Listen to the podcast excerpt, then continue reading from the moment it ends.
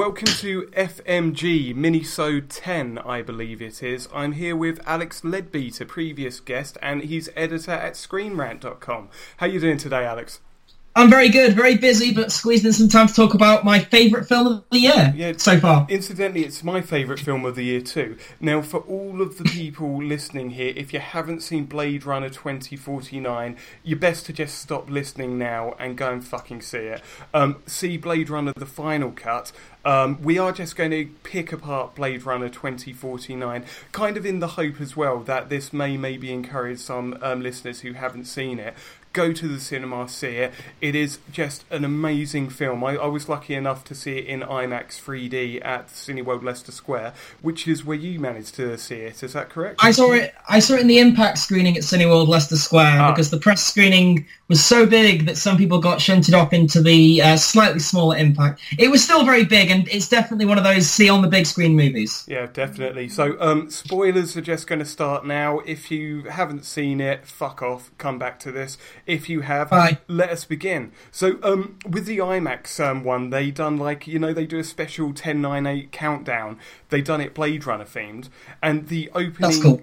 The opening scene of the opening shot of it was an eye opening, and that you know that mirrored um, Batty in um, well uh, in in um, Blade Runner One. But my first question is, who's you think that's Batty at the start of Blade Runner? Yeah, yeah, that's that's that's what I think it is. It's like he's landed, he's looking over LA, and he's seeing the big pyramid of the Tyrell Corporation as the um, camera sort of zooms in there before they interview what's his name. I'm terrible with names, listeners, as you know. Blade Runner is one of my all-time favourite films, so so yeah. Um, yeah, so I, I think Batty opened uh, Batty's eye opened the uh, first film, but but who do you think opened the second film? Um, I mean, I would definitely say it's Rachel. Um, Ooh. Sean Young is only in the movie for a very short period of time, CGI de-age, but I Rachel is essential to the movie. Um, her and Deckard's kid is so important. And the film makes a big point in one of its later reveals that Rachel has green eyes, and the eye that opens is green. And also, I believe that the eye at the start of the first movie is Rachel as well. Well, I'm now going to quickly check that it is indeed green. Um, I think it's Rachel at the start of the first one, so I think Rachel opens both movies. Mm, I, I thought it was blue. Now, my, my theories are it could be the um, the kid, um, Deckard and Rachel's kid, whose name I can't remember. It could be her. And oh, I, I like that. Actually, that's probably better. And I did read a theory that the whole film is a memory implant in Deckard in either for him to um, seek out his daughter. Now that's metaphysical. I read through it and it doesn't make any sense due to various key plot points. Um, but Mark yeah, Millar's theory. Sorry, Mark Millar's theory. Um, yes. Oh, yeah, yeah. That's the one. That's where I read it, and yeah, I'm like, yeah. It, it, it makes no, it makes no sense. It misreads the film. It misreads key elements. And you know the film, I do like how it's deep. It's like the first film and Battlestar Galactica and a lot of sci-fi that I like. It really does ask the question: what makes something human? What really defines it? Is it actions? Is it thoughts? Is it emotions? and you know they just went right in there from the beginning, um, right into the end. The the ending shot, I love that as well, and it, it was brilliant. You know, it channeled and mirrored the um, the first one perfectly. Uh, now you've said it could be um, Ana Stelline, Deckard and Rachel's daughter. I'm now feeling fairly certain that it's actually her eye. That's a much go. better reasoning than mine, and it fits in the story tighter. Give me a name drop if you put that in a future article. I will. I will. Um, no, I think that's that's good. Um, I both said it's Rachel in the first one though, but it doesn't matter. Yeah. Um, I think it makes sense being Ana, but I don't think the theory works. Um, yeah. Yeah, I don't either. So, um, so this is going to be a mini so so we've got a few points to just shoot right through. So, um, yeah, sure. no, no doves, no doves in this one. So no narration. Sorry. No narration, you mean? No, doves. You know, like um, the symbol. Oh, doves, doves. Yeah, yeah. yeah. Um, no, I guess that's symbolism that they didn't want to needlessly evoke. I think John Woo's kind of done doves to death. Yeah, with that, and like you know, to one of my um, future po- points here. Actually, no, I'll come to that in a minute. Also, um, Jared Leto. Um, I didn't really, really good. Yeah, I didn't really like him in Suicide Squad because I didn't like Suicide Squad, but yeah, he's brilliant in that. Love that. Jared Leto's been in some rubbish films, but in this one he's great, and he's given a very tough job because he's got to explain so much and explain so much of the themes of the film, and yet he manages to really sell it. He's completely lost in the role. It's yeah. great. with that, and you know the whole um, the birthday scene, you know where he um, births a replicant in order to talk about angels and then cut its belly open until it dies. That was great. That was just captivating. That. Yeah, um, it, that all and all his talk of slavery and his sort of aggrandizing, it works so well. Denis Villeneuve, the director, described him on set as being like Jesus, and people got like really uppity about that because people hate things being compared to Jesus. But in this movie, he thinks himself as God. He thinks yeah. himself as this ruler. So I think it, and he really embodies that. And I can, he's such a strong presence. Um, I think in the scene he has with Deckard at the end, where he's sort of convinced, trying to convince him that he is a replicant and trying to get information out of him, he's so menacing and so just sort of calculated. Yeah, and the, the whole bit we mentioned earlier when Rachel walks in, a part of me, like as, as I said to you, basically, listeners, um, I haven't seen any trailers, I haven't read any reviews. I just went into the film Saturday morning, watched it, and loved it. Now, I did say that there's absolutely no reason that any of the other replicants from Blade Runner One could turn up in this film because at the end of the day they're created in a factory. And then the bit where Rachel walks on, I was just a bit giddy because you got all of that build up with um, you know Wallace talking about um, may- maybe it was love at first sight, maybe it was mathematical precision, maybe Tyrell you know made you and her in order to breed and you know be like the first procreating replicants. Fucking love that bit. Um, and also bringing replicants back. I'm so happy they didn't bring back Roy Batty or yeah, Rutger Hauer because I so expected that. But the, the fact they didn't is very good because this isn't Roy Batty's story. It's Kay's story. It's Deckard's story. It doesn't need that. That would be fan service, and I think the movie does a great job between you know fan bait and uh, and actual you know new fresh plot. Very good. Yeah, so you talk about fan bait there. Um, quoting Mark Kermode, he said that on his second viewing he breathed a sigh of relief for me um, in you know, about 15 minutes into the film right? So the opening shots it's got the look it's got the music for it and then you know they find rachel's bones. It's like rachel had a kid. At that moment i was absolutely hooked into the storyline and i was relieved like yes they are going to do this film properly. And right until the end you know two hours 45 minutes later they did. It's fantastic. I mean, I. You know, with the moment they said that Rachel had a kid, I was like, right, well, Kay is the kid and I, Deckard's the father, and I was like, I've got this movie sorted out. Denny, I beat you. And I love that the movie totally wants you to think that Kay is the kid. They make such a big deal of how special he is and of the horse story and everything. And the twist in the movie is that he's not the kid. Yeah. It's great. It's a complete subversion of the monomyth and the idea that he's special. It's um, it's really well structured. It does go for broke, and it's exactly what you want from a Blade Runner sequel. It tells a new story that works by itself. Yeah, see, uh, like with, with the whole um, "is he the kid? Is he not?" Yeah, the first thing that I thought of was, hang on, the date on the tree. You know, the um, I think it's um, October, no, tenth of June, 2030. Now it's we, it's uh, 6th of October. It's um, Amer- American dating. There we go. Yeah, that is one of the two. So um, I was wondering, is that a birth date or is that Rachel's death date? And you've got photo the the photo of Rachel holding a kid, and then it's not Ra- that's not Rachel holding no? the kid. That's um, Freysa, the leader of the resistance. Oh, oh Rachel the, died in childbirth. That date is Rachel's death day and uh, Ana's birthday thank you for clearing that one up there because I thought you know she died afterwards. But um, yeah, no, that that makes a lot more sense. And you know, going through the film, I was questioning: hang on, if Ryan Gosling's supposed to be this nineteen-year-old, he looks a bit old. But then again, it's rep twenty-nine-year-old. Twenty-nine-year-old. Twenty twenty-one through to twenty forty-nine is twenty-nine years. Twenty-eight years. There we go. Okay, maths is obviously not my twenty-nine strong, years. Maths is not my strong point. I didn't maths at union. I'm struggling with this. with that. Tell you what, let's move on to another point. Back to what yes, let's. You know, it symbolised that he literally has blind ambition. Um, watching the film, I'm like, wait, he's got those little floating cameras around the place. And then I went on to the shorts because I uh, completely avoided the free prequel short films that fill in the gaps. They're brilliant, by the way. And then you've got the one with Wallace in it, and yeah, yeah, he's blind. Um, you've seen all three of the shorts, right? Yeah, I watched. I watched them before the movie um, because I wanted to see. Everything. It's my job to be up to date with this stuff. So, but um, I, I, really like them, but they kind of become irrelevant after the first ten minutes of the film. Yeah. Like it's a great way to get up to speed and learn everything, but you don't need them to follow the film. The film works as its own little enclosed thing. But they do they expand the world, but not maybe the story. No. So it's the one little petty one, uh, petty thing I've got about the um, short with Wallace in it. So he walks into the meeting late with a replicant and orders the replicant to kill him himself. Um, how does he get home? Does does one of the other guys just call him a cab?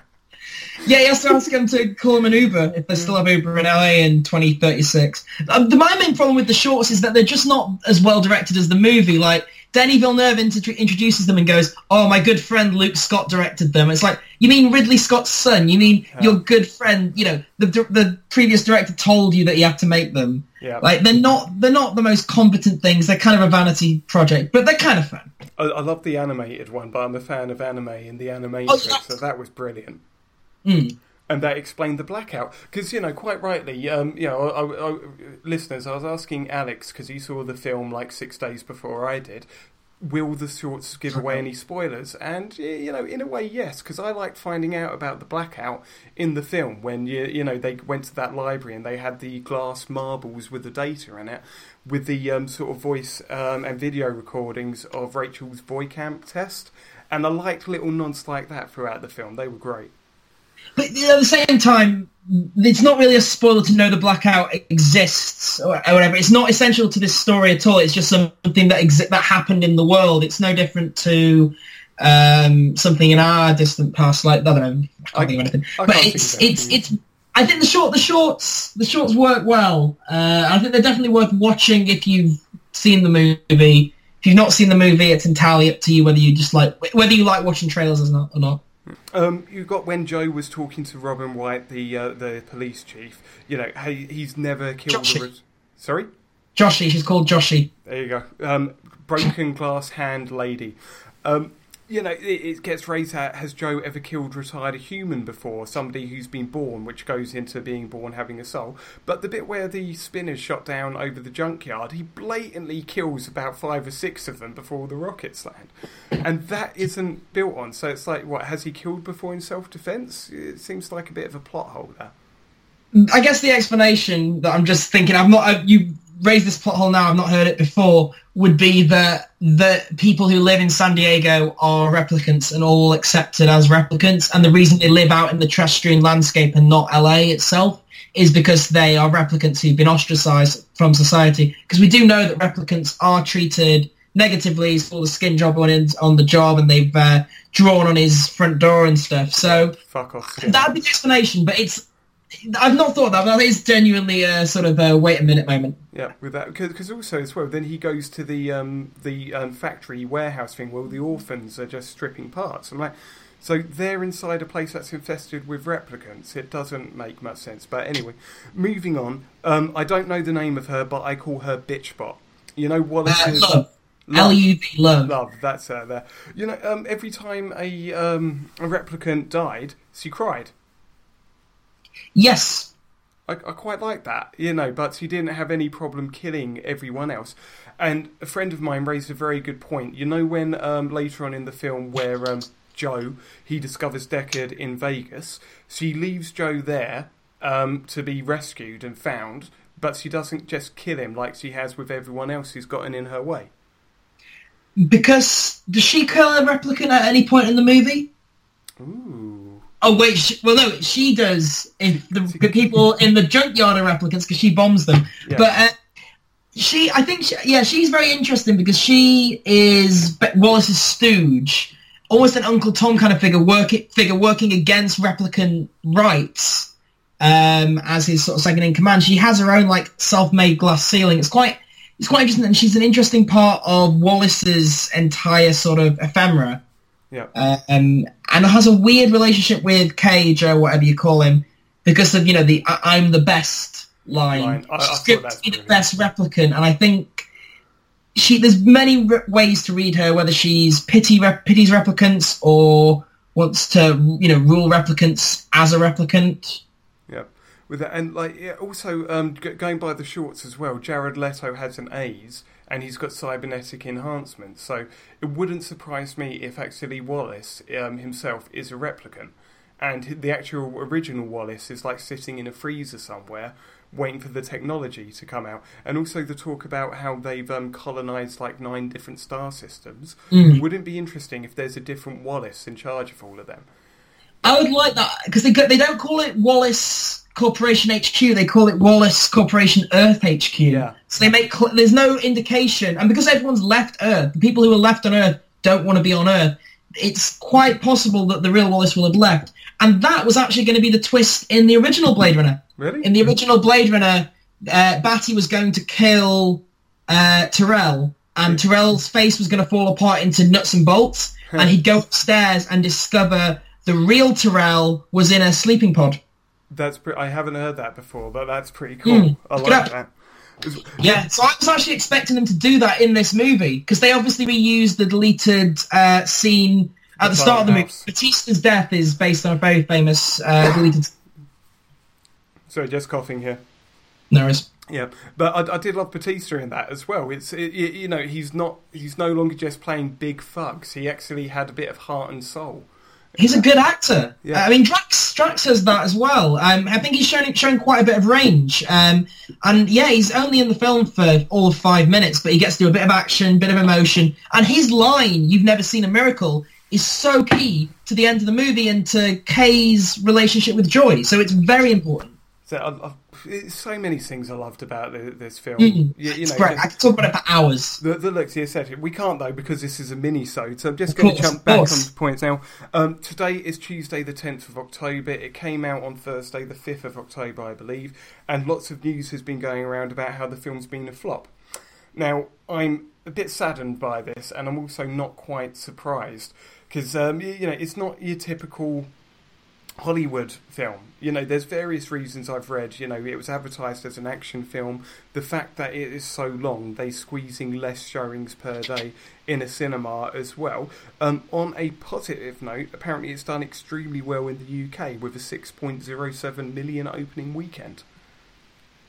Um, the box office it has done well internationally, about 50 million in total from international markets and 30 million from domestic. The thing is, 80 million opening weekend isn't the worst thing, but if your movie costs in the range of 155 million to 185 million, that is bad. Yeah. It costs the movie costs too much from what it could feasibly make back. I wrote an article a couple of weeks ago, like br- that broke down how the reason that movies were bombing so badly this summer is entirely because there's too much money being spent on them. Yeah. But there's a difference between King Arthur, which had a similar budget to Blade Runner and looked terrible and did terrible, and Blade Runner itself, because Blade Runner is a really well-made movie, and every penny is on screen. Like the visuals are incredible, and the amount of time and effort that's evidently gone into getting very talented people shows. It's- and so Go ahead. it's one of those movies where it bombed because of its budget, but you can't say that was a bad thing because the movie is good and it could win potentially win Oscars. It's definitely been discussed for actor and picture and director, but will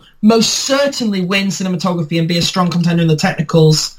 And another thing with Blade Runner bombing is that it's made the original Blade Runner relevant again. It's made it a film that people want to check out. It's improved Blade Runner's legacy. So the movie may not make all its money back, but what it's done to the brand, I think, will help. Exactly, yeah. And you know, it's it's obvious that this film was a labour of love, and I've got a little theory here. You know, um, lots of critics have seen it.